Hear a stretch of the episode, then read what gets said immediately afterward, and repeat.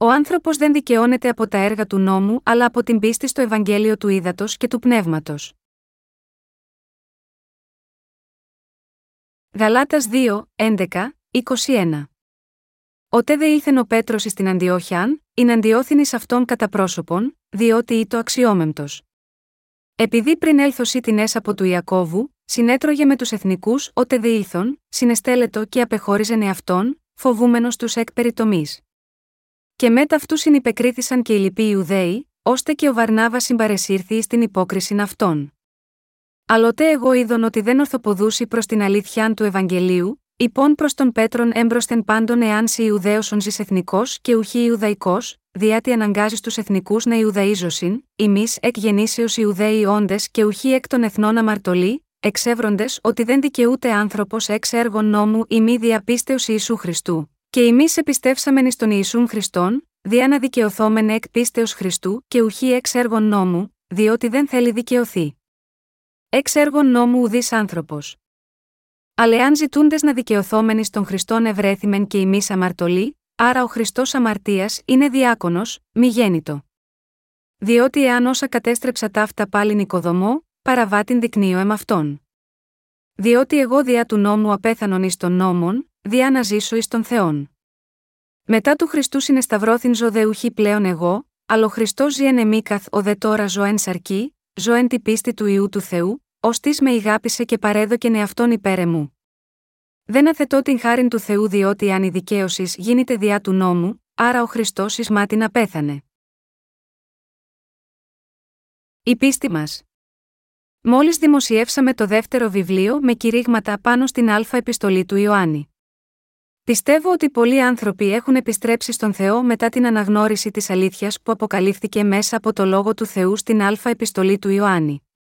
Προσεύχομαι ο Θεός να δώσει τις ευλογίες της σωτηρίας από όλες τις αμαρτίες τους σε όλους όσους αναζητούν το λόγο του Ευαγγελίου του Ήδατος και του Πνεύματος. Αυτές τις μέρες μερικοί χριστιανοί έχουν παρεξηγήσει ορισμένα εδάφια από την Α επιστολή του Ιωάννη. Και δεν ξέρουν ότι η πίστη στον Ιησού σημαίνει ακριβώς ότι πιστεύουμε στο λόγο του Ευαγγελίου του Ήδατος και του Πνεύματος. Έχω το καθήκον να εξηγήσω σε κάθε άτομο το θέλημα του Θεού το οποίο βρίσκεται στο Ευαγγέλιο του Ήδατος και του Πνεύματος. Αυτές τις μέρες υπάρχουν πολλοί μεταξύ των χριστιανών που έχουν την νομικήστικη πίστη του νόμου. Τέτοιοι νομικιστές πιστοί στηρίζονται στο λόγο της Α επιστολής του Ιωάννη 1, 8, 10 για να δικαιολογήσουν τους λανθασμένους τρόπους της πίστης τους. Για το λόγο αυτό, ήθελα να εξηγήσω το αληθινό Ευαγγέλιο κάνοντας πιο απλό και κατανοητό τον λόγο της αληθείας που αποκαλύπτεται στην Α επιστολή του Ιωάννη. Αν πολλοί άνθρωποι εντός της χριστιανικής κοινότητας πρόκειται να συνειδητοποιήσουν τα μυστικά του δοσμένου από τον κύριο Ευαγγελίου του Ήδατος και του Πνεύματος, δεν θα γοητευτούν άλλο από τα ψεύτικα δόγματα. Σε αυτό το βιβλίο κηρυγμάτων προσπαθώ να εξηγήσω το λόγο της Α επιστολής του Ιωάννη με το λόγο του Ευαγγελίου του Ήδατος και του Πνεύματος. Πλέον, έχω την πεποίθηση ότι πολύ περισσότεροι αναγνώστες του βιβλίου θα πιστέψουν στο Ευαγγέλιο του Ήδατος και του Πνεύματος. Είναι αδύνατο να καταλάβουμε το λόγο στην Α επιστολή του Ιωάννη, χωρίς πρώτα να κατανοήσουμε και να πιστέψουμε στο λόγο του Ευαγγελίου του Ήδατος και του Πνεύματος. Ωστόσο, πολλοί άνθρωποι αυτές τις μέρες εξακολουθούν να είναι συγκεχημένοι με την νομικήστική πίστη τους, επειδή προσπαθούν να καταλάβουν την Α επιστολή του Ιωάννη χωρίς να γνωρίζουν την αλήθεια του Ευαγγελίου του Ήδατος και του Πνεύματος. Γι' αυτό προσπαθώ να σας μιλήσω ακόμα μια φορά για την αλήθεια του Ήδατος και του Πνεύματος. Όλος ο λόγος της βίβλου έχει ως στόχο να λύσει το πρόβλημα όλων των αμαρτιών του κάθε ανθρώπου. Αν επρόκειτο να δώσετε προσοχή στο Ευαγγέλιο του Ήδατος και του Πνεύματος, θα συνειδητοποιούσατε ότι ήσασταν ένας μεγάλος αμαρτωλός και ότι έχετε γίνει δίκαιοι με αυτή την αλήθεια της σωτηρίας. Έτσι, αν αποτύχουμε να συνειδητοποιήσουμε την αλήθεια της σωτηρίας που αποκαλύφθηκε στο Ευαγγέλιο του Ήδατος και του Πνεύματος, θα χαθούμε για πάντα. Αυτές τις μέρες, δεν είναι λίγοι οι χριστιανοί που αναγεννιόνται και γίνονται χωρίς αμαρτία με την πίστη τους στο Ευαγγέλιο του Ήδατος και του Πνεύματος που αποκαλύπτεται στο λόγο του Θεού. Ωστόσο, πολλοί άνθρωποι ακόμα αποτυγχάνουν να συνειδητοποιήσουν σωστά το Ευαγγέλιο του Ήδατος και του Πνεύματος παρά την επίγουσα ανάγκη να το πράξουν. Με άλλα λόγια, οι χριστιανοί ζουν ανόητα τη ζωή της πίστης τώρα, χωρίς να γνωρίζουν το λόγο του Ευαγγελίου του Ήδατος και του Πνεύματος, που είναι η μόνη αλήθεια της σωτηρίας. Έτσι, επειδή πολλοί που πιστεύουν στον Ιησού έχουν ασαφείς ιδέες για το Ευαγγέλιο του Ήδατος και του Πνεύματος, υπάρχουν ακόμα περισσότερες παρεξηγήσεις σχετικά με τον Θεό στο λεγόμενο Ευαγγέλιο που πιστεύουν. Ακόμα και στη σημερινή περικοπή της Αγίας Γραφής στην Επιστολή προς Γαλάτας, είναι αδύνατο να κατανοήσουμε τις έννοιες του λόγου, εκτός αν έχουμε σωστή πίστη στο Ευαγγέλιο του Ήδατος και του Πνεύματος. Αν μπορούμε να κατανοήσουμε σωστά το Ευαγγέλιο του Ήδατος και του Πνεύματος, όπως αποδεικνύεται από τον Παύλο με αυτές τις περικοπές, θα μπορούμε να τερματίσουμε την νομικήστικη ζωή της πίστης μας. Τώρα, πολλοί άνθρωποι πρέπει να συνειδητοποιήσουν τα μυστικά που κρύβονται στο Ευαγγέλιο του Ήδατος και του Πνεύματος, και να μεταμορφωθούν στις καρδιές τους με ειλικρινή και ορθή πίστη για να λάβουν άφθονες ευλογίες του Θεού μέσα σε αυτό το αληθινό Ευαγγέλιο. Τώρα εσείς και εγώ είμαστε πολύ ενθουσιασμένοι που κάνουμε τα έργα του Θεού αφού λάβαμε την άφεση της αμαρτίας με την πίστη μας στο Ευαγγέλιο του Ήδατος και του Πνεύματος. Έτσι, πρέπει να είμαστε ολοένα και πιο ευγνώμονες για αυτή την αλήθεια του Ευαγγελίου. Ο λόγος που πρέπει να προσευχόμαστε για τους υπηρέτες του Θεού περισσότερο από ποτέ, είναι ώστε να μπορούν να διαδώσουν το Ευαγγέλιο του Ήδατος και του Πνεύματος σε όλο τον κόσμο. Προκειμένου να πραγματοποιήσουμε τα έργα του Θεού, πρέπει να ζητήσουμε από τον Θεό τη βοήθειά του με ένθερμες προσευχές. Είναι βέβαιο ότι εμείς που πιστεύουμε στο Ευαγγέλιο του Ήδατος και του Πνεύματος κάνουμε ευλογημένα έργα ενώπιον του Θεού. Μπορούμε να πούμε ότι έχουμε γίνει ευτυχισμένοι με το Ευαγγέλιο του Ήδατος και του Πνεύματος. Έχουμε διαβάσει σήμερα το Γαλάτες 2, 11, 21. Μπορούμε να δούμε πως ο Παύλος επέπληξε τον Πέτρο για την υποκρισία του, όταν ο Πέτρος είχε έρθει στην Αντιόχεια. Δηλαδή, όταν ήρθαν ορισμένα άτομα που προέρχονταν από τον Ιάκωβο, ο Πέτρος έφυγε από ένα δείπνο με τους εθνικούς. Όταν είδε αυτή την προσποίηση, ο Απόστολος Παύλος έλεγξε τον Πέτρο με τούτα τα λόγια. Πώς μπορείς να βάζετε το ζυγό του νόμου στα έθνη, όταν εσύ, ένας Ιουδαίος, δεν μπορείς να τηρήσεις τον νόμο. Η κατηγορία που ο Παύλος έδωσε στον Πέτρο για την υποκρισία του ήταν ένα μεγάλο κέρδος για τη διάδοση του Ευαγγελίου. Επειδή η σωτηρία μας από όλες τις αμαρτίες μας δεν προέρχεται από δίκαια έργα του νόμου, αλλά από την πίστη στο λόγο του Ευαγγελίου του Ήδατος και του Πνεύματος.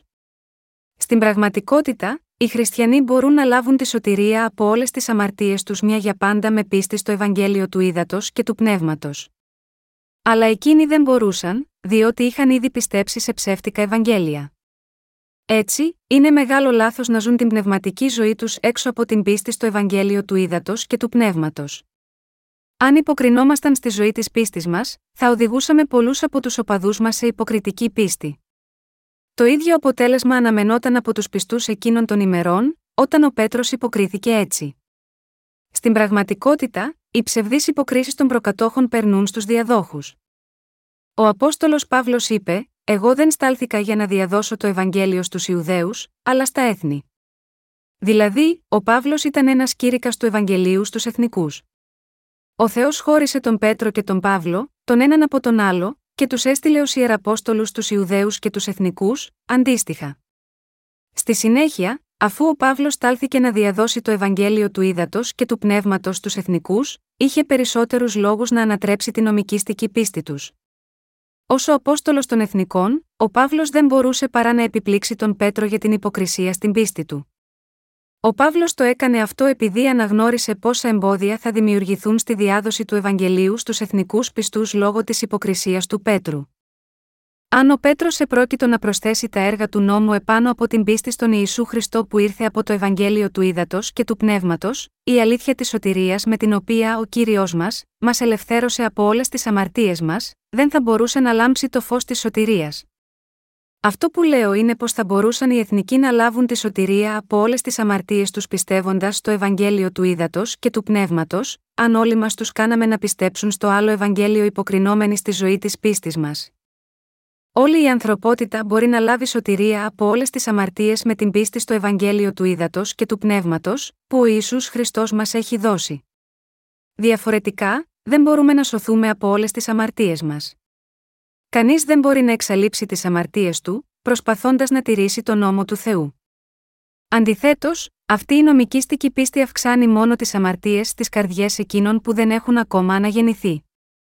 Η πίστη μας είναι στο γεγονός ότι όλες οι αμαρτίες μας έχουν εξαλειφθεί μια για πάντα όταν πιστέψαμε στο Ευαγγέλιο του Ήδατος και του Πνεύματος, που ο Ισού Χριστός μας έχει δώσει. Γίναμε δίκαιοι μόνο αφού λάβαμε τη σωτηρία μας από όλες τις αμαρτίες μας, γνωρίζοντας και πιστεύοντας το Ευαγγέλιο του Ήδατος και του Πνεύματος. Ο Απόστολος Παύλος μας λέει ποια πίστη στον Ιησού Χριστό μας δίνει τη δυνατότητα να επιτύχουμε αληθινή σωτηρία. Τώρα θυμόμαστε ότι για να καθαρίσει όλες τις αμαρτίες μας, ο Θεός μας έχει δώσει τον νόμο του έτσι ώστε να μπορούμε να αναγνωρίσουμε τις αμαρτίες μας, και ότι ο ίδιος ο Θεός μας έχει χορηγήσει ταυτόχρονα την αληθινή και αιώνια σωτηρία μέσω του λόγου του Ευαγγελίου του Ήδατος και του Πνεύματος. Έτσι, κάθε χριστιανός πρέπει μια για πάντα να λάβει σωτηρία από όλες τις αμαρτίες του πιστεύοντας το Ευαγγέλιο του Ήδατος και του Πνεύματος τώρα. Είναι σαφές ότι μπορούμε να γίνουμε παιδιά του Θεού μόνο με πίστη στο Ευαγγέλιο του Ήδατος και του Πνεύματος. Πρέπει να μαρτυρήσουμε την αλήθεια σε όλο τον κόσμο για να αποκαλύψουμε την αλήθεια της σωτηρίας. Ποιος είναι ο δρόμος για τη σωτηρία από όλες τις αμαρτίες μας; Η αλήθεια που φέρνει τη σωτηρία μέσα στις καρδιές μας δεν είναι άλλο από την πίστη μας στο Ευαγγέλιο του Ήδατος και του Πνεύματος. Υπήρξε ένα επιχείρημα σχετικά με το αν η κότα έκανε το αυγό ή το αυγό την κότα. Αν κάποιος επιμένει ότι το αυγό ήρθε πρώτο, τότε ο άλλος μπορεί να προβάλλει ένσταση λέγοντας: Εντάξει, τότε, πώς θα μπορούσε να έρθει το αυγό χωρίς να υπάρχει μια κότα, όμως, όλες οι διαμάχες πρόκειται να λήξουν όταν ρίξουμε το φως της αλήθειας από το λόγο του Θεού. Όταν ο Θεός δημιούργησε τον κόσμο, δημιουργήθηκαν τα πουλιά όπως είπε ο Θεός ας γίνουν πτηνά, όπως και το πλήθος των ψαριών έγιναν μέσα στο νερό. Έτσι, η τελική και συγκεκριμένη απάντηση έκτη αυτή τη διαμάχη είναι η κότα. Δεδομένου ότι ο Θεός δημιούργησε από την αρχή κότες, οι κότες έγιναν πριν από το αυγό. Ω εκ τούτου, ο κύριος μας δεν μας ελευθέρωσε από όλες τις αμαρτίες μας και μας έδωσε τη σωτηρία μας, λόγω των ανθρώπινων προσπαθειών μας, αλλά μόνο με την πίστη μας στο Ευαγγέλιο του Ήδατος και του Πνεύματος. Δηλαδή, για να το πούμε με ακρίβεια, αν αναρωτιόμαστε αν η σωτηρία μας από όλες τις αμαρτίες μας ήρθε από τα έργα μας ή από την πίστη στο Ευαγγέλιο του Ήδατος και του Πνεύματος, ήταν δυνατή μόνο από την πίστη έκτη αυτό το αληθινό Ευαγγέλιο. Είναι σαφές ότι η άφεση όλων των αμαρτιών μας δεν έγινε από τις αρκικέ πράξεις μας αλλά μόνο από την πίστη μας στο Ευαγγέλιο του Ήδατος και του Πνεύματος. Έτσι, είναι μεγάλο λάθος να πούμε ότι όλοι πρέπει να προσφέρουμε προσευχές μετάνοιας για να διορθώσουμε ή να ενισχύσουμε την πίστη μας. Και είναι επίσης μια λανθασμένη ιδέα ότι πρέπει να αγιάσουμε τους εαυτούς μας από μόνοι μας για να σωθούμε από όλες τις αμαρτίες μας. Οι άνθρωποι δεν ελευθερώνονται από όλες τις αμαρτίες τους με τις ενάρετες πράξεις τους. Για να κυριολεκτήσουμε, οι αμαρτίες καθενός μπορούν να καθαρίσουν όταν πιστέψεις στον Ιησού Χριστό που έχει λάβει το βάπτισμα και έχει σε το αίμα του για να εξηλαιώσει όλες τις αμαρτίες του κόσμου. Η αληθινή άφεση όλων των αμαρτιών μας έγκυται στην πίστη στο Ευαγγέλιο του Ήδατος και του Πνεύματος, μέσω του οποίου ο Θεός καθάρισε με μιας όλες τις αμαρτίες μας μια για πάντα. Από την ανθρώπινη πλευρά, το μόνο που έχουμε να κάνουμε για να σωθούμε, είναι να πιστέψουμε στο Ευαγγέλιο του Ήδατος και του Πνεύματος που μας έχει δώσει ο Ισού Χριστός. Η πλάνη του δόγματος της μετάνοιας. Υπήρξε μια συνεχής διαμάχη στον χριστιανισμό για το αν η σωτηρία επιτυγχάνεται με έργα ή με την πίστη. Αυτό το θέμα πρέπει να απαντηθεί εξηγώντας την αλήθεια της σωτηρίας που βρίσκεται στο Ευαγγέλιο του Ήδατος και του Πνεύματος. Δεν μπορεί να υπάρξει άλλη απάντηση. Παρόλα αυτά, ακόμα και σε αυτές τις μέρες, υπάρχουν άνθρωποι που πιστεύουν μόνο στο αίμα του Σταυρού και λένε ότι πρέπει να πλύνουν όλες τις αμαρτίες τους με την καθημερινή τους νομικήστικη πίστη του νόμου. Ωστόσο, αν έχετε διαβάσει το λόγο της βίβλου, σύντομα θα συνειδητοποιήσετε ότι το Ευαγγέλιο του Ήδατος και του Πνεύματος έχει ήδη πλύνει όλες τις αμαρτίες μας εντελώς. Η Αγία Γραφή δεν μιλάει μόνο για το αίμα του Σταυρού σε σχέση με την αλήθεια της σωτηρίας, αλλά μάλλον εμβαθύνει την κατανόησή μας για την άφεση της αμαρτίας με έμφαση στο βάπτισμα που έλαβε ο Ιησούς από τον Ιωάννη τον Βαπτιστή. Η βίβλος δίνει σημασία στο κατά πόσο πιστεύουμε στο Ευαγγέλιο του Ήδατος και του Πνεύματος τώρα. Ο κύριος μας ρωτά αν τώρα πιστεύουμε σοβαρά ή όχι στο Ευαγγέλιο του Ήδατος και του Πνεύματος. Είμαστε πλάσματα που έχουν ανάγκη να πιστεύουν ότι ο Ιησούς, ο ιό του Θεού, ήρθε σε αυτόν τον κόσμο ακριβώς όπως οι θυσίες της παλαιάς διαθήκης και έλαβε το βάπτισμα από τον Ιωάννη τον Βαπτιστή, που μεταβίβασε όλες τις αμαρτίες του κόσμου επάνω του. Πρέπει επίσης να πιστέψουμε ότι πέθανε στο Σταυρό και αναστήθηκε από τους νεκρούς. Πρέπει να ξέρουμε την αλήθεια του Ευαγγελίου του Ήδατος και του Πνεύματος. Ωστόσο, πολλοί χριστιανοί σήμερα πιστεύουν μόνο στη σταύρωση του Ιησού, επειδή δεν ξέρουν την αλήθεια του Ευαγγελίου του Ήδατος και του Πνεύματος. Για εμάς, είναι προφανές ότι ο Ιησούς Χριστός είναι ο ιό του Θεού. Έτσι, ακολουθώντας τον νόμο των θυσιών της παλαιάς διαθήκης, ήρθε σε αυτόν τον κόσμο με ανθρώπινη σάρκα και έλαβε το βάπτισμα από τον Ιωάννη τον Βαπτιστή για να αναλάβει όλες τις αμαρτίες ολόκληρης της ανθρωπότητας μια για πάντα. Σύμφωνα με τις ίδιες αρχές της θυσίας, έχισε το αίμα του στον Σταυρό. Με την ανάστασή του από τους νεκρούς, ο Ιησούς έχει γίνει ο σωτήρας όσων πιστεύουν σε αυτόν. Αγαπητοί συγχριστιανοί, πρέπει να γνωρίζετε πόση έμφαση δίνει η βίβλος στο Ευαγγέλιο του Ήδατος και του Πνεύματος, και να πιστεύετε σε αυτό. Ωστόσο, όσοι έχουν νομικήστικη πίστη, λένε ότι έχουν επιτύχει τη σωτηρία μόνο χάρη στο αίμα του Ιησού που χύθηκε επάνω στον Σταυρό, χωρίς πίστη στο βάπτισμα που έλαβε ο Ιησούς από τον Ιωάννη τον Βαπτιστή. Έχουν εσφαλμένα πιστέψει ότι έλαβαν τη σωτηρία πιστεύοντας μόνο στο αίμα του Σταυρού, χωρίς πίστη στο Ευαγγέλιο του Ήδατος και του Πνεύματος για το οποίο ο Ισού μίλησε στον Νικόδημο. Μπορούμε να δικαιολογήσουμε εκείνους που δεν ξέρουν τον Ιησού εξαιτίας της άγνοιάς τους, αλλά οι χριστιανοί που πιστεύουν ότι ο Ισού είναι σωτήρας τους, πρέπει να γνωρίζουν και να πιστεύουν όχι μόνο στο αίμα του Σταυρού αλλά και στο βάπτισμα που έλαβε από τον Ιωάννη τον Βαπτιστή. Δεν είναι αυτό σωστό. Σήμερα, πολλοί ομολογούν την πίστη τους λέγοντας: Ο Ιησούς είναι ο σωτήρας μου. Ωστόσο, όλοι αυτοί οι άνθρωποι που πιστεύουν και ακολουθούν τον Ιησού ως σωτήρα τους, πιστεύουν μόνο στο αίμα του Σταυρού. Το πρόβλημα έγκυται στο γεγονός ότι οι περισσότεροι χριστιανοί πιστεύουν στον Ιησού χωρίς να γνωρίζουν σωστά ότι έχει λάβει το βάπτισμα από τον Ιωάννη τον Βαπτιστή, έχισε το αίμα του στον Σταυρό, πέθανε και αναστήθηκε από τους νεκρούς, ώστε να μπορούμε εμείς να έχουμε τη σωτηρία μας. Έχουν προσθέσει τη νομικήστικη πίστη στην πίστη τους στον Ιησού. Επιπλέον, έχουν προσθέσει το δόγμα της μετάνοιας, καθώς και το δόγμα του αγιασμού. Ωστόσο, επειδή είναι αδύνατο να βρουν το δρόμο προς τον ουρανό με την νομικήστικη πίστη τους του νόμου, πολλοί άνθρωποι χάνονται συνεχώς μέσα στις αμαρτίες τους. Πρέπει να βρουν το δρόμο προς τον ουρανό με την πίστη στο Ευαγγέλιο του Ήδατος και του Πνεύματος.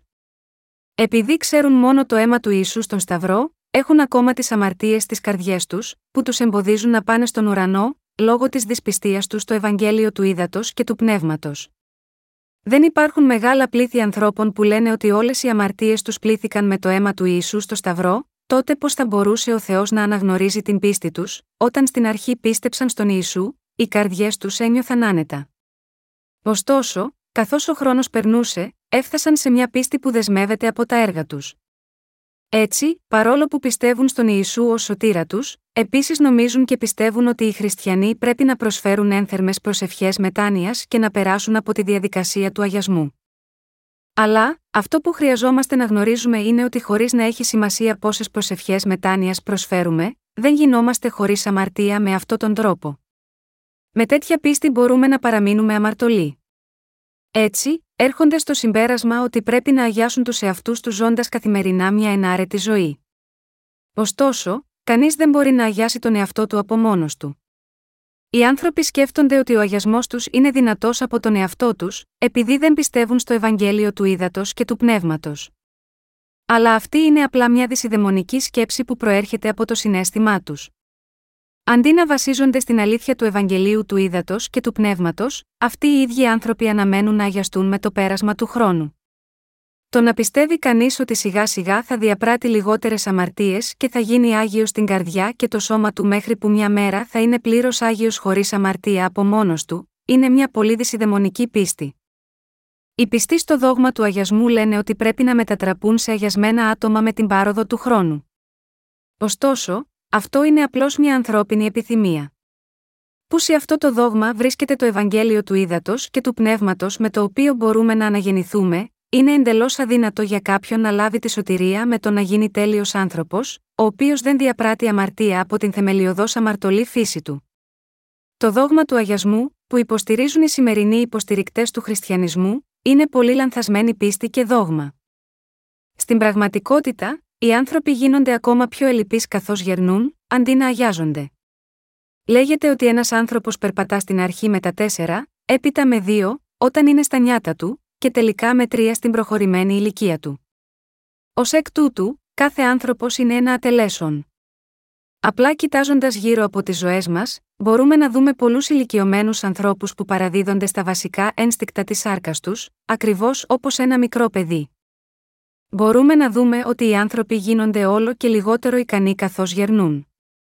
Ο χαρακτήρας τους γίνεται όλο και πιο ανυπόμονος καθώς μεγαλώνουν. Ενήλικες άνω των 50 ετών τείνουν να εμφανίζουν χειρότερο χαρακτήρα από τους νεότερους σε ηλικία. Αυτό γίνεται επειδή δεν μπορούν να νικήσουν την αδυναμία της σάρκας τους. Η αδυναμία αυτή είναι η πραγματικότητα της ύπαρξής μας. Οι άνθρωποι που υποστηρίζουν το δόγμα του αγιασμού επιμένουν ότι μπορούν να μάθουν να μην οργίζονται, αν έχουν εκπαιδεύσει τον εαυτό τους ώστε να καταστήλουν το θυμό στις καρδιές τους, αλλά αυτό απέχει πολύ από την πραγματικότητα. Το σώμα ενός προσώπου ακολουθεί την αρχή της φυσικής σάρκας. Αν ένας έχει τη δύναμη να αντισταθεί, τότε θα είναι επίσης σε θέση να συγκρατήσει το θυμό του. Από την άλλη πλευρά, αν δεν το κάνει, ο θυμός του θα εκδηλωθεί. Έτσι, αν ένα άτομο μεγαλώνει και χάνει τον αυτοέλεγχο, είναι επιρρεπές να θυμώσει με την παραμικρή πρόκληση. Όταν κάνετε ένα ανεξέλεγκτο λάθος ενώ ζείτε πιστά, αυτό συμβαίνει επειδή έχετε χάσει τον αυτοέλεγχό σας λόγω της εξάντλησης της δύναμή σας. Επειδή έχουμε ελευθερωθεί από όλες τις αμαρτίες μας πιστεύοντας στο Ευαγγέλιο του Ήδατος και του Πνεύματος, πρέπει να ζήσουμε τη ζωή μας πιστά στο πλευρό του κυρίου με αυτή την πίστη. Με ευγνωμοσύνη και εθελοντικά υπηρετούμε τον κύριο μας, διότι πιστεύουμε ότι ο κύριος μας έχει καθαρίσει όλες τις αμαρτίες μας με το Ευαγγέλιο του Ήδατος και του Πνεύματος. Μήπως ακολουθώντας τον κύριο μας, οι καρδιές μας αγιάζονται στην τελειότητα, αυτό δεν είναι η αληθινή πίστη. Δεν είναι το θέλημα του Θεού να ζούμε τις ζωές μας σύμφωνα με τον νόμο του Θεού. Ο Θεός μας λέει ότι εμείς απλά πρέπει να πιστέψουμε στο Ευαγγέλιο του Ήδατος και του Πνεύματος, προκειμένου να ελευθερωθούμε από όλες τις αμαρτίες μας. Φυσικά, δεν πρέπει να ξεχνάμε ότι συχνά πέφτουμε από την αδυναμία μας, επειδή η σάρκα μας είναι ατελής. Ωστόσο, επειδή όλες οι αμαρτίες μας καθαρίστηκαν μια για πάντα από το μέρος του Θεού με την αλήθεια του Ευαγγελίου του Ήδατος και του Πνεύματος, εκείνοι που πραγματικά πιστεύουν είναι εντελώς χωρίς αμαρτία. Επειδή ελευθερωθήκαμε από όλες τις αμαρτίες μας με την πίστη μας σε αυτό το αληθινό Ευαγγέλιο, όλες οι αμαρτίες που διαπράττουμε καθημερινά ενώπιον του Θεού, πλένονται επίσης εντελώς με την πίστη μας. Τώρα, πρέπει να ζήσουμε με πίστη στο Ευαγγέλιο του Ήδατος και του Πνεύματος, και να ευχαριστούμε τον Θεό. Πρέπει να θυμόμαστε τον κύριο μας που εξάλληψε όλες τις αμαρτίες μας αναλογιζόμενοι ξανά το Ευαγγέλιο του Ήδατος και του Πνεύματος. Τώρα, πρέπει να δώσουμε ευχαριστίες στον Θεό με την πίστη μας. Όταν ομολογούμε σωστά ενώπιον του Θεού τις ελλείψεις στη σάρκα μας, αντιμετωπίζουμε ξεκάθαρα ότι ο κύριος μας έχει καθαρίσει όλες τις αμαρτίες που έχουμε διαπράξει λόγω των ανεπαρκειών μας. Μια ειλικρινής εξομολόγηση ενώπιον του Θεού προέρχεται από την πίστη ότι ο κύριος μας έχει ελευθερώσει τέτοια ελλειπή όντα όπως εμείς από όλες τις αμαρτίες μας με το Ευαγγέλιο του Ήδατος και του Πνεύματος. Τώρα, όταν κοιτάζουμε πάλι από πάνω μέχρι κάτω, το Ευαγγέλιο του Ήδατος και του Πνεύματος, και ομολογούμε τις αμαρτίες μας ενώπιον του Θεού, αποκτούμε μεγάλη άνεση και ειρήνη στις καρδιές μας με τη συνειδητοποίηση ότι ο κύριος μας έχει καθαρίσει όλες τις αμαρτίες μας με αυτή την αλήθεια του Ευαγγελίου. Στη συνέχεια, μπορούμε ακόμα να ζήσουμε ενώπιον του κυρίου μας χωρίς αμαρτία και πλήρης ευχαριστειών. Παρά το γεγονός ότι είμαστε ελλειπείς στη σάρκα μας, επειδή εξακολουθούμε να πιστεύουμε στο Ευαγγέλιο του Ήδατος και του Πνεύματος, μπορούμε να κάνουμε δίκαια έργα ενώπιον του Θεού. Πιστεύουμε ότι το Ευαγγέλιο του Ήδατος και του Πνεύματος με τη δύναμη του Θεού είναι η άφεση όλων των αμαρτιών μας. Πιστεύουμε επίσης ότι η πίστη μας σε αυτό το Ευαγγέλιο δεν είναι από τις ανθρώπινες προσπάθειες ή πράξεις μας. Τέλος, πιστεύουμε ότι οι προσπάθειες και οι πράξεις μας δεν προσθέτουν τίποτε στο θέμα της σωτηρίας μας. Ο Απόστολος Παύλος είπε ότι δεν μπορούσε να εγκαταλείψει την αληθινή πίστη. Έτσι, ο Απόστολος Παύλος είπε στην επιστολή προς Γαλάτας 2, 17, 20, αλλά εάν ζητούντες να δικαιωθόμενοι στον Χριστόν ευρέθημεν και ημί αμαρτωλοί, άρα ο Χριστός αμαρτίας είναι διάκονος, μη γέννητο. Διότι εάν όσα κατέστρεψα ταύτα πάλι νοικοδομό, παραβάτην δεικνύω εμ' Διότι εγώ διά του νόμου απέθανον εις των νόμων, διά να ζήσω εις των Θεών. Μετά του Χριστού συνεσταυρώθην ζω δε ουχή πλέον εγώ, αλλά ο Χριστός ζει εν εμή καθ ο δε τώρα ζω εν σαρκή, ζω εν τη πίστη του ιού του Θεού, ως με ηγάπησε και παρέδοκεν εαυτόν υπέρ μου. Έτσι, ο λόγος που εσείς και εγώ πιστεύουμε στο Ευαγγέλιο του Ήδατος και του Πνεύματος, που ο Ιησούς μας έχει δώσει, είναι για να λάβουμε τη σωτηρία μας από όλες τις αμαρτίες μας και να γίνουμε άνθρωποι χωρίς αμαρτία. Πιστεύουμε ότι ο Ισού Χριστός έχει καθαρίσει όλες τις αμαρτίες μας με το Ευαγγέλιο του Ήδατος και του Πνεύματος. Παρά το γεγονός ότι πιστεύουμε στον Ιησού για να γίνουμε χωρίς αμαρτία, αν ήμασταν ακόμα αμαρτωλοί μετά που πιστέψαμε στον Ιησού, υποτίθεται ότι μπορούμε να πούμε ότι ο Ιησούς Χριστός είναι γάμα γιώτα, αυτό υπηρέτης, διάκονος, αμαρτίας, σίγουρα όχι. Ο Ιησούς Χριστός μας ελευθέρωσε από όλες τις αμαρτίες μας μια για πάντα με το Ευαγγέλιο του Ήδατος και του Πνεύματος. Ο Ισού Χριστός δεν κάνει εσάς και μένα αμαρτωλούς, αλλά μάλλον αυτός είναι ο σωτήρας μας που μας κάνει χωρίς αμαρτία. Ο Ιησούς Χριστός είναι ο σωτήρας μας, καθώς και Θεός μας. Είναι προφανές ότι ο Ιησούς Χριστός είναι ο σωτήρας μας, που έχει εξαλείψει όλες τις αμαρτίες μας και έχουμε λάβει την άφεση όλων των αμαρτιών μας όταν πιστέψαμε ότι ο Ιησούς Χριστός είναι ο σωτήρας μας. Τότε τι θα συμβεί αν αμαρτία μπαίνει και πάλι στις καρδιές μας μετά που έχουμε πιστέψει στον Ιησού Χριστό και προσπαθούμε να λύσουμε αυτό το πρόβλημα της αμαρτίας, προσπαθώντας να ζήσουμε σύμφωνα με τον νόμο, προκειμένου να γίνουμε χωρίς αμαρτία, ακριβώς όπως ο Απόστολος Πέτρος υποκρίθηκε μπροστά στον Παύλο. Θα ήταν λανθασμένη πίστη ενώπιον του Θεού αν οι πιστοί στον Ιησού προσπαθούσαν να γίνουν δίκαιοι τηρώντας τον νόμο του Θεού. Αντιμετωπίζοντας αυτό ακριβώς το θέμα, ο Απόστολος Παύλος είπε ότι αν το είχε κάνει, θα είχε γίνει ο ίδιος παραβάτης. Το να υποκρίνεστε και να ζείτε μια νομικήστικη ζωή πίστης με τον νόμο, κάνει τον εαυτό σας παραβάτη. Πρέπει να δώσουμε προσοχή στο πόσο πολύ ο Απόστολος Παύλος κατηγόρησε τον Πέτρο για το λάθος του. Πώς μπορείς να λες του εθνικούς να τηρούν ολόκληρο τον νόμο, όταν ακόμα και ένας Ιουδαίος δεν μπορεί να τηρήσει όλα αυτά, στη συνέχεια, πόσο σοβαρό αδίκημα είναι για σένα να δίνεις τέτοια έμφαση στην τήρηση του νόμου, αυτό που ο Παύλος έλεγε εδώ είναι ότι ο Πέτρος και οι οπαδοί του είχαν διαπράξει φρικτές παραβάσεις ενώπιον του Θεού. Έτσι, ο Παύλος έλεγε, ως αποτέλεσμα, μόλις έχετε απορρίψει την δίκαιη αγάπη του Θεού επειδή δεν πιστεύετε στη δοσμένη από τον Θεό Ευαγγελική αλήθεια του Ευαγγελίου του Ήδατος και του Πνεύματος. Αν συνεχίσετε να υποκρίνεστε, δεν θα μπορείτε να ελευθερωθείτε από όλες τις αμαρτίες σας. Το Ευαγγέλιο του Ήδατος και του Πνεύματος είναι το δώρο της σωτηρίας που ελευθερώνει κάθε αμαρτωλό από όλες τις αμαρτίες του, αποκαλύπτοντας την δικαιοσύνη του Θεού. Το να διαδώσει κάποιος την πίστη του υποκρινόμενος δεν είναι μόνο φοβερή αδικία, αλλά και μια εξέγερση ενάντια στο αληθινό Ευαγγέλιο του Ήδατος και του Πνεύματος. Πρέπει να το γνωρίζουμε αυτό το γεγονός. Υποκρινόμενος με την νομικήστικη πίστη του κάποιος κάνει ένα ολέθριο λάθος που στέκεται ενάντια στον Θεό, που μας αγαπά ανεφόρον με το Ευαγγέλιο του Ήδατος και του Πνεύματος. Αν εφαρμόσουμε την πίστη του Αποστόλου Παύλου προς τους νομικιστές, φανερώνει ότι η πίστη τους είναι λάθος. Ότι υπάρχουν τόσοι πολλοί άνθρωποι με νομικήστικη πίστη εντός της χριστιανικής κοινότητας είναι μεγάλο πρόβλημα. Εννοώ ότι είναι κακό πράγμα. Αν πιστεύαμε στον Ιησού ως σωτήρα μας για να γίνουμε άνθρωποι χωρίς αμαρτία, αλλά γίναμε ακόμα πιο αμαρτωλοί μετά πιστεύοντας στον Ιησού, αυτή η πίστη πρέπει να είναι τρομερό λάθος. Συνήθως, οι χριστιανοί έχουν νομικήστικη πίστη, και ως εκ τούτου έχουν γίνει χειρότεροι αμαρτωλοί μετά που γνώρισαν τον Ιησού Χριστό, επειδή δεν μπορούν να τηρήσουν τον νόμο. Ακόμα νομίζουν ότι έχουν λάβει τη σωτηρία από όλες τις αμαρτίες τους. Μετά από όλα, βασίζονται στο δόγμα της μετάνοιας και τη δόγμα του αγιασμού με την ελπίδα ότι ο Ισού θα έχει έλεος πάνω τους επειδή προσπαθούν σκληρά να τηρούν κατά κάποιο τρόπο τον νόμο του Θεού. Είναι ο Ιησούς κτίσμα, ο Ιησούς είναι Θεός. Ο Θεός στην κρίση του κρίνει με φωτιά τις αμαρτίες εκείνων που δεν πιστεύουν στο Ευαγγέλιο του ύδατο και του πνεύματος, αλλά προσφέρει στους πιστούς την ανταμοιβή της αιώνιας ζωής. Για το λόγο αυτό, πρέπει να αναγνωρίσουμε ότι η τήρηση του νόμου του Θεού δεν μπορεί να μας αγιάσει. Τέτοιες θεωρίες αντιτάσσονται ευθέως στην πίστη στο δοσμένο από τον Θεό, Ευαγγέλιο του ύδατο και του πνεύματος. Τέτοια πίστη είναι μάταιη. Μόνο όσοι πιστεύουν στο Ευαγγέλιο του Ήδατος και του Πνεύματος ελευθερώνονται από όλες τις αμαρτίες τους. Επειδή δεν μπορέσαμε να τηρήσουμε τον νόμο του Θεού, ο κύριος μας θυσίασε το δικό του σώμα ως εξηλαίωσης στον πατέρα, λαβαίνοντας το βάπτισμα από τον Ιωάννη τον Βαπτιστή και έχισε το αίμα του στον Σταυρό και ολοκλήρωσε την τέλεια αγάπη της σωτηρίας. Παρόλα αυτά, αν υπάρχουν ακόμα άνθρωποι που δεν ξέρουν το Ευαγγέλιο του ύδατο και του πνεύματος, και προσπαθούν να ελευθερωθούν από όλες τις αμαρτίες τους με την τήρηση του νόμου, πρέπει να στραφούν πίσω από τους κακούς δρόμους τους και να πιστέψουν σε αυτό το αληθινό Ευαγγέλιο. Αν υπάρχουν ακόμα όσοι έχουν πέσει στο δόγμα του αγιασμού, πρέπει να συνειδητοποιήσουν ότι διαπράττουν αμαρτία από αντίθεση στο δοσμένο από τον Θεό Ευαγγέλιο του Ήδατος και του Πνεύματος.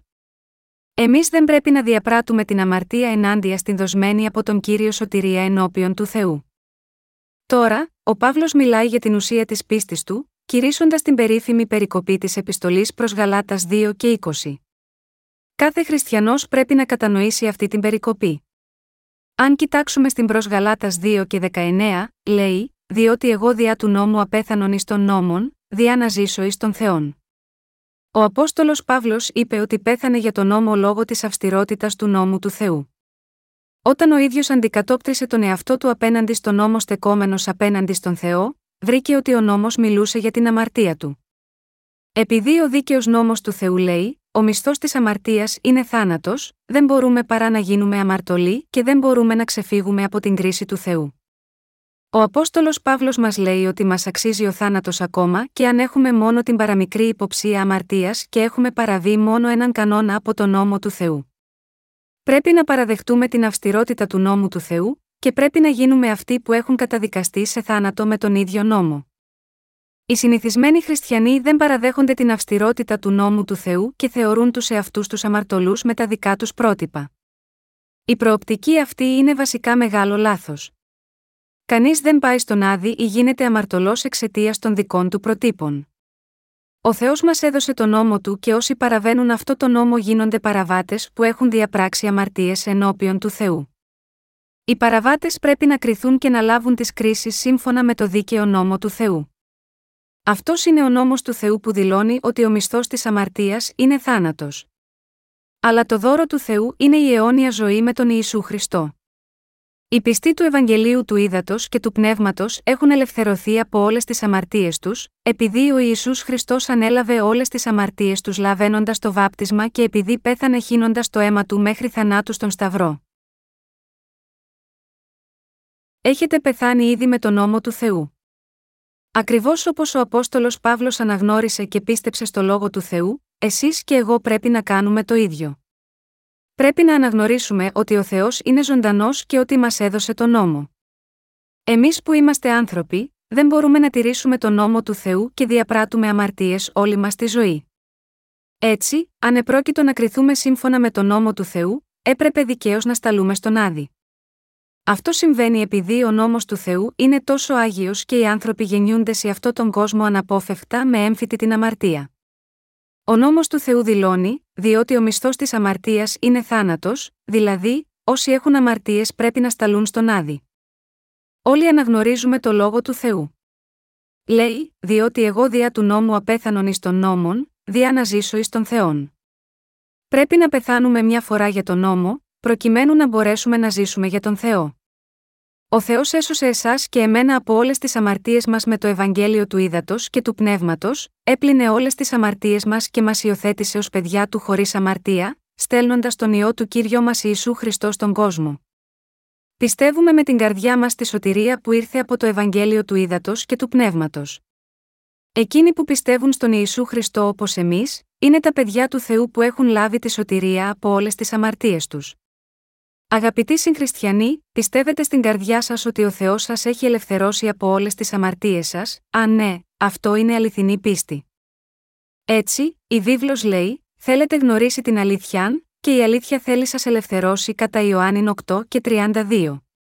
Η αλήθεια του Ευαγγελίου του Ήδατος και του Πνεύματος έχει ελευθερώσει εσάς και εμένα από όλες τις αμαρτίες μας, μας έχει κάνει δικά του παιδιά και λαό του Θεού, μας ελευθέρωσε από όλες τις κρίσεις για όλες τις αμαρτίες μας, και μας έκανε πραγματικά ελεύθερους ανθρώπους. Με πίστη έκτη αυτό το αληθινό Ευαγγέλιο, έχουμε γίνει τα παιδιά του Θεού που έχουμε λάβει τη σωτηρία από όλες τις αμαρτίες μας, ανεξάρτητα από το πόσο ελλειπεί μπορεί να είναι οι καρδιές μας. Αγαπητοί συγχριστιανοί, το πιστεύετε αυτό, σίγουρα, το πιστεύετε. Θα ήταν αδύνατο για κάποιον που δεν έχει λάβει την άφεση της αμαρτίας να κηρύξει το αληθινό Ευαγγέλιο.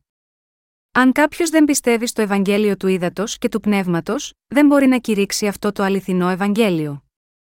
Ακόμα και οι μεγαλύτεροι όλων των Ευαγγελιστών σε αυτόν τον κόσμο δεν μπορούν να κηρύξουν το Ευαγγέλιο του ύδατο και του πνεύματος χωρίς πίστη έκτη αυτό το Ευαγγέλιο. Μπορούν απλώς να μιλήσουν για τα θρησκευτικά δόγματα, αλλά δεν μπορούν να μαρτυρήσουν ούτε μια λέξη για το Ευαγγέλιο του Ήδατος και του Πνεύματος. Πρέπει να συνειδητοποιήσετε ότι το Ευαγγέλιο του Ήδατος και του Πνεύματος είναι τόσο εκπληκτικό ώστε κανένας δεν μπορεί να το μοιραστεί μαζί σας. Ο Απόστολος Παύλος ομολόγησε ότι είχε πεθάνει για τον νόμο για να ζήσει για τον Θεό, πιστεύω ότι ο Θεός με έχει ελευθερώσει από όλες τις αμαρτίες μου με το Ευαγγέλιο του Ήδατος και του Πνεύματος. Ω εκ τούτου, έχω πεθάνει μαζί με τον Χριστό και αναστήθηκα με αυτόν. Έγινα αμαρτωλός πιστεύοντας το λόγο του νόμου και έγινα δίκαιος με πίστη στο Ευαγγέλιο του Ήδατος και του Πνεύματος. Τώρα, έχουμε γίνει λαός του Θεού και υπηρέτες του. Έτσι, λάμπω το φως της αλήθειας σε πλήθος ανθρώπων ως υπηρέτης του Χριστού. Μπορούμε επίσης να ομολογήσουμε ότι έχουμε διαδώσει το Ευαγγέλιο του Ήδατος και του Πνεύματος. Επειδή ο Απόστολος Παύλος έχει καταγράψει στην Αγία Γραφή ότι είχε πεθάνει και αναστηθεί μαζί με τον Χριστό, μπορούμε να μοιραστούμε την ίδια πίστη με αυτόν. Ο Απόστολος Παύλος έχει αφήσει μια σειρά από επιστολές, οι οποίες ονομάζονται Επιστολές του Παύλου προς Ρωμαίους, Α και Β Κορινθίους, Γαλάτας, Εφεσίους, Φιλιππισίους, Κολοσαή, Α και Β Θεσσαλονική, Α και Β Τιμόθεων, Τίτων, Φιλίμωνα και Εβραίους. Αυτό είναι εκπληκτικό. Ο Θεός επέλεξε τον Απόστολο Παύλο και τον κάλεσε να κάνει αυτά τα έργα. Για να γράψει το λόγο της βίβλου ο Θεός, μεταχειρίστηκε τον Παύλο καθώς και τον Απόστολο Ιωάννη. Ο Θεός οδήγησε λίγους επιλεγμένους Αποστόλους και υπηρέτες για την καταγραφή της Αγίας Γραφής. Με αυτόν τον τρόπο, ολοκλήρωσε το σύνολο της Αγίας Γραφής και εκπλήρωσε τις δικές του προφητείες και τη σωτηρία. Και προειδοποίησε ότι όποιος προσθέσει ή αφαιρέσει οτιδήποτε από τις γραφές, θα διαγραφεί από το βιβλίο της ζωής. Τώρα, ο Θεός μας νουθετεί να διαβάσουμε αυτό το Ευαγγέλιο και να πιστέψουμε στο Ευαγγέλιο του Ήδατος και του Πνεύματος. Σήμερα, οι υπηρέτες του Θεού πρέπει να κηρύξουν το λόγο του Θεού. Με άλλα λόγια, οι υπηρέτες του Θεού έχουν την υποχρέωση να κηρύξουν τον λόγο του Θεού και όχι τα δικά τους λόγια. Επιπλέον, πρέπει να γνωρίσουν τον λόγο του Θεού στο φως του λόγου του Ευαγγελίου του Ήδατος και του Πνεύματος. Στη συνέχεια, τόσο εκείνοι που μιλούν τον λόγο του Θεού όσο και εκείνοι που τους ακούν δεν πρόκειται ποτέ να κάνουν λάθος όταν διαδίδουν και δέχονται τον λόγο στις καρδιές τους με πίστη. Ο Ιησούς Χριστός έχει γίνει ο αληθινός σωτήρας, ο οποίος έχει ελευθερώσει όλους μας από όλες τις αμαρτίες μας ερχόμενος με το Ευαγγέλιο του Ήδατος και του Πνεύματος. Ο Απόστολος Παύλος μπορούσε επίσης να κάνει αληθινή ομολογία της πίστης, επειδή πίστευε στην αλήθεια του Ευαγγελίου του Ήδατος και του Πνεύματος. Μπορούμε να το συμπεράνουμε αυτό από τη σημερινή περικοπή της γραφής. Γι' αυτό ο υπηρέτης του Θεού, είπε, μετά του Χριστού συνεσταυρώθην ζω δεουχή πλέον εγώ, αλλά ο Χριστός ζει εν εμή καθ ο δε τώρα ζω εν σαρκή, ζω εν τη πίστη του ιού του Θεού, ως τη με ηγάπησε και παρέδοκεν εαυτόν υπέρ εμού Γαλάτας 2 και 20. Δεν είναι δυνατόν να λάβουμε τη σωτηρία από όλες τις αμαρτίες μας με τα δικά μας έργα του νόμου, αλλά με πίστη στις καρδιές μας στο Ευαγγέλιο του Ήδατος και του Πνεύματος που ο Ιησούς Χριστός μας έχει δώσει. Γινόμαστε δίκαιοι, γινόμαστε τα παιδιά του Θεού, λαμβάνουμε την αιώνια ζωή από τον Θεό, και γινόμαστε υπηρέτε του Θεού με την αποδοχή της σωτηρίας του Θεού που έχει χορηγήσει σίγμα, εσάς και εμένα με την πίστη μας στο Ευαγγέλιο του Ήδατος και του Πνεύματος με την καρδιά μας. Γάμα γιώτα αυτό ο Απόστολος Παύλος είπε, διότι με την καρδία πιστεύει της προς δικαιοσύνη, και με το στόμα γίνεται ομολογία προς σωτηρίαν Ρωμαίους 10 και 10.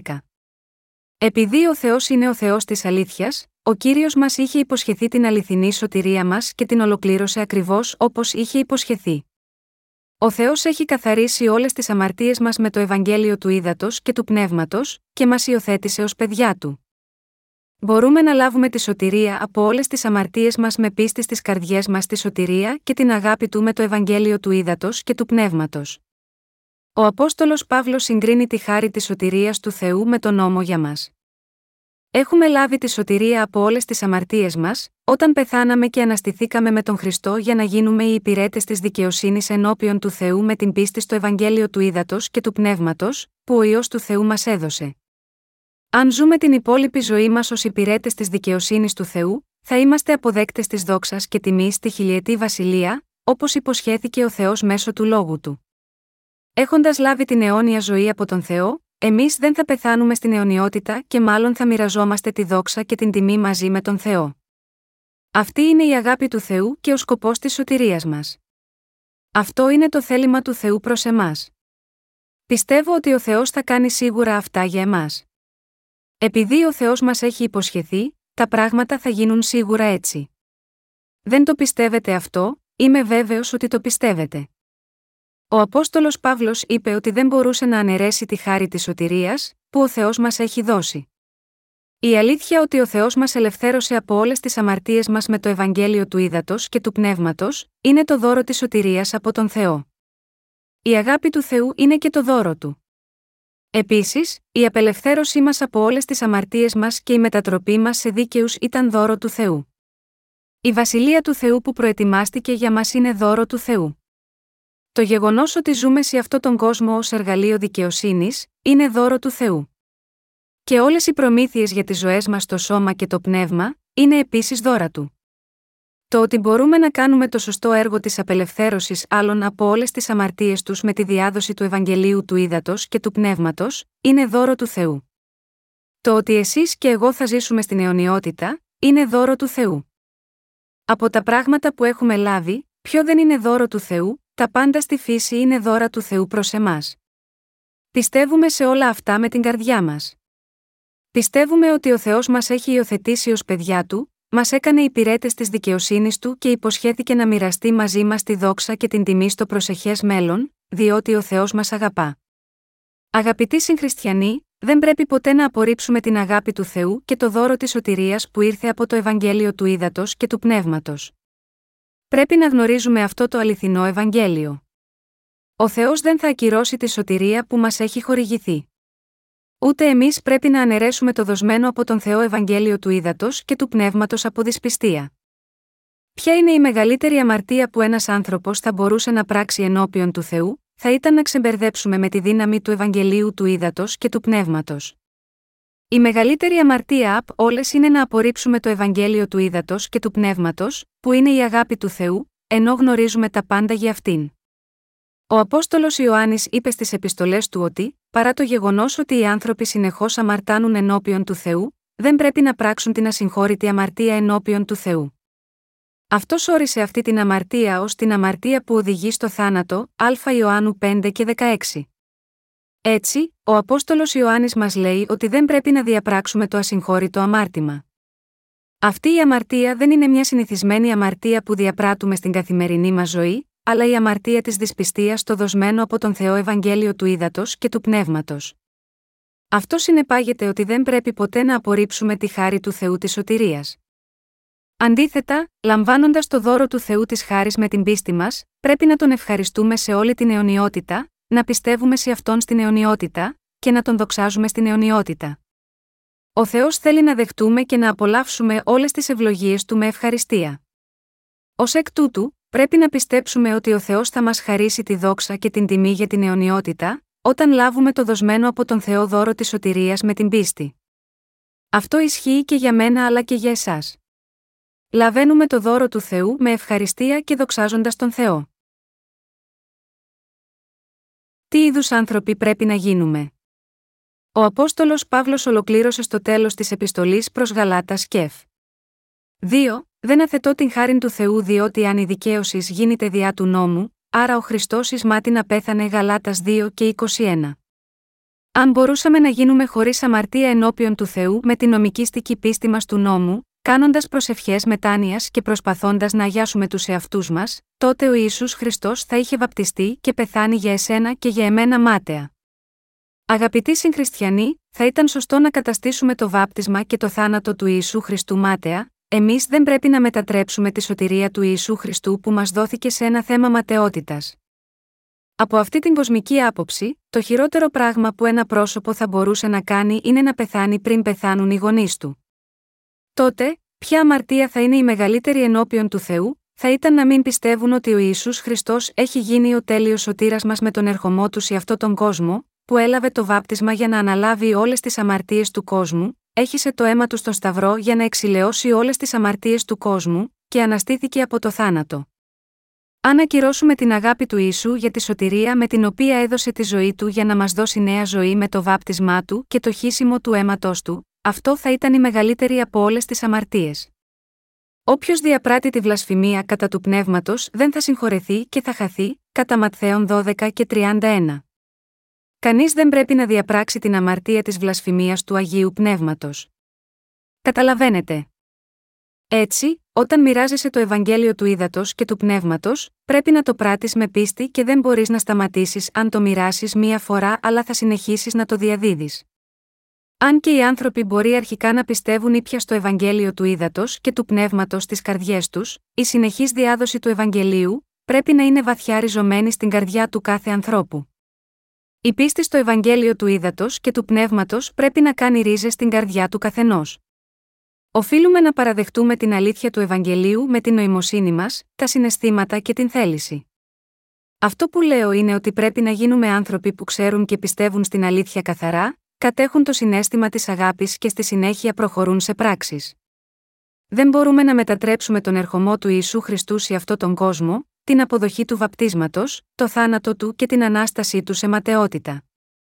Αν δεν πιστεύουμε στο Ευαγγέλιο του ύδατο και του πνεύματος, σίγουρα θα λάβουμε κρίση γάμα γιώτα, αυτή την αμαρτία. Επιπλέον, πρέπει να ζήσουμε μια ζωή πιστή στο καθήκον μας που μας έχει ανατεθεί, πιστεύοντας στο Ευαγγέλιο του ύδατο και του πνεύματος. Ο Θεός λέει στον δίκαιο να είναι πιστός καθώς και ευγνώμων σε αυτόν με πίστη στο Ευαγγέλιο του ύδατο και του πνεύματος, και να μοιράζεται αυτό το Ευαγγέλιο με άλλους. Αυτός είναι ο λόγος που υπηρετούμε το Ευαγγέλιο του ύδατο και του πνεύματος πιστά ενώπιον του Θεού. Διαφορετικά θα υπήρχε λόγος για να διαδίδουμε αυτό το αληθινό Ευαγγέλιο σε όλο τον κόσμο. Σήμερα το ποσοστό των αχρησιμοποιητών εκτάσεων αυξάνεται στη χώρα μου. Η κυβέρνηση δήλωσε την πολιτική της να στηρίξει αυτούς που δεν καλλιεργούν τη γη τους μέχρι ένα ορισμένο ποσοστό του μέσου όρου της συγκομιδής. Και υπάρχουν πράγματι αγρότες οι οποίοι αντί να καλλιεργούν, εποφελούνται από αυτή την πολιτική. Η αχρησιμοποίητη γη είναι γη για ανάπαυση, ώστε ο ιδιοκτήτης της δεν καλλιεργεί τη γη. Έτσι, αν πάμε έξω σε μη χρησιμοποιούμενες εκτάσεις, δεν μπορούμε να βρούμε καθαρό σιτάρι, αλλά τα ζυζάνια που έχουν καλύψει τη γη. Βγείτε έξω στα χωράφια το φθινόπωρο και συγκρίνετε την αχρησιμοποίητη γη με ένα κανονικό χωράφι. Σε ένα κανονικό χωράφι μπορείτε να βρείτε πολύ καθαρό σιτάρι, με κάποια ζυζάνια. Αλλά σε μια αχρησιμοποίητη γη το μόνο που μπορείτε να βρείτε είναι ζυζάνια. Φαίνεται σχεδόν σαν κάποιος να ήρθε και να έσπηρε τους σπόρους των ζυζανίων και τους πότισε για να μεγαλώσουν. Αυτός ο κόσμος μοιάζει με αυτή την εικόνα. Για να μην κάνουμε τη χάρη του Θεού μάταιοι, Πρέπει να γίνουμε δίκαιοι με πίστη στι καρδιές μας στο Ευαγγέλιο του Ήδατος και του Πνεύματος, να λάβουμε τη σωτηρία, και να περάσουμε το υπόλοιπο της ζωής μας παίρνοντας τους πόρους της σωτηρίας για τη διάδοση του αληθινού Ευαγγελίου. Ο Απόστολος Παύλος είπε: Μετά του Χριστού συνεσταυρώθην ζω δε ουχή πλέον εγώ, αλλά ο Χριστός ζει εν εμή καθ ο δε τώρα ζω εν σαρκή, ζω εν τη πίστη του ιού του Θεού, ως με ηγάπησε και παρέδοκεν εαυτόν υπέρ εμού Γαλάτας 2 και 20. Ακριβώς όπως αυτή η περικοπή της Αγίας Γραφής, αν ο Θεός έχει δώσει σίγμα, εσάς και μένα την αληθινή σωτηρία με το Ευαγγέλιο του Ήδατος και του Πνεύματος μέσω του Ιησού Χριστού, πρέπει να υπηρετούμε αυτό το αληθινό Ευαγγέλιο με πίστη και να το διαδώσουμε σε όλο τον κόσμο. Αν εμείς δεν υπηρετούμε το Ευαγγέλιο, ούτε ζούμε δίκαια για το υπόλοιπο της ζωής μας, αντί να λάβουμε τη σωτηρία από όλες τις αμαρτίες μας, όλα τα είδη των ακάθαρτων σκέψεων θα γεμίσουν τις καρδιές μας. Στη συνέχεια, θα γίνουμε εντελώς άχρηστα όντα. Εσείς και εγώ πρέπει να καλλιεργούμε συχνά τις καρδιές μας με το Ευαγγέλιο του Ήδατος και του Πνεύματος. Καθώς υπηρετούμε το Ευαγγέλιο του Ήδατος και του Πνεύματος, δεν μπορούμε να ξεχάσουμε να καλλιεργήσουμε συχνά τις δικές μας καρδιές. Αν και οι μη χρησιμοποιούμενες εκτάσεις μπορεί να φέρουν φυσική άνεση στον αγρότη, στο τέλος θα παράγουν μόνο ζυζάνια κατάλληλα για τροφή. Το χωράφι παράγει πολύ τροφή μόνο αφού έχει καλλιεργηθεί, έχει σπαρθεί, έχει λιπανθεί και έχει ποτιστεί.